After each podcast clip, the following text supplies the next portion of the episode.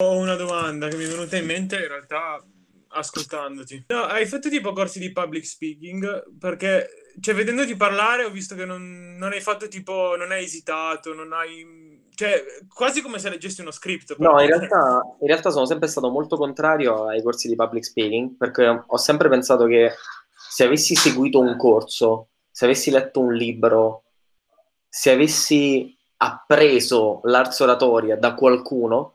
alla fine avrei semplicemente imparato a mimicare e a imitare quella che era, come dire, la formula corretta. Eh, di recente è successo che una persona che io conosco, che è un professore universitario di Bologna, mi ha regalato un libro sul public speaking e allora, siccome me l'ha regalato, ho letto un paio di pagine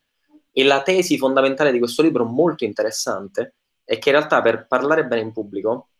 è 90% preparazione sul tema e 10% competenza tecnica. E invece nell'immaginario collettivo è il contrario. Io devo imparare a usare i gesti, la mm. dizione pulita, il tono della voce, sono tutte cazzate che vengono dopo quando in realtà tu sei preparato ed è anche il motivo per cui se a un esame universitario tu sei preparato,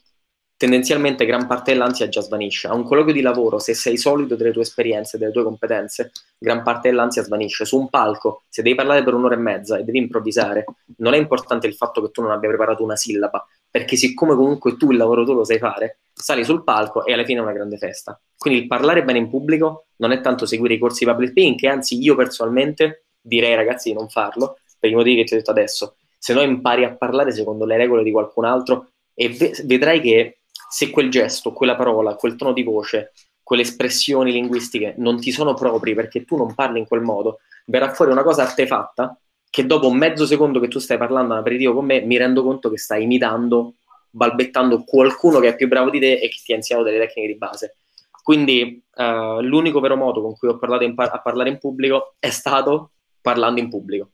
Cioè all'università, appena cominciò l'esperienza universitaria, mi resi conto che un giorno salire su un palco essere io l'insegnante o anche dover solo condividere un progetto di lavoro con dei clienti che ti osservano, che magari all'inizio sono sette, ma un giorno diventano cento, sarebbe stata parte integrante del mio lavoro. Non sapevo parlare in pubblico, ogni volta che c'era un'esperienza in pubblico diventavo tutto completamente rosso per imbarazzo, mi mangiavo le parole, cosa che tra l'altro succede ancora adesso, ma mi misi in testa che siccome quella roba, il fatto di parlare in pubblico, un giorno sarebbe stata importante, avrei dovuto imparare a farla e avrei dovuto farlo nel, nel modo più tradizionale possibile, facendolo. E quindi succede che ogni volta che c'era un progetto universitario, in quel progetto online della rivista giornalistica bisognava fare qualcosa in pubblico, mi lanciavo nella mischia e chiedevo per favore se potevo farlo io, perché sapevo che schiantarmi, fare qualche figuraccia all'inizio e però allenarmi mi avrebbe permesso un giorno di semplicemente saper parlare in pubblico. E, ehm, e probabilmente lo step finale è successo tre anni fa quando Rai 2 mi ha chiamato a parlare in televisione di social media e l'ansia siderale che ho provato ogni volta che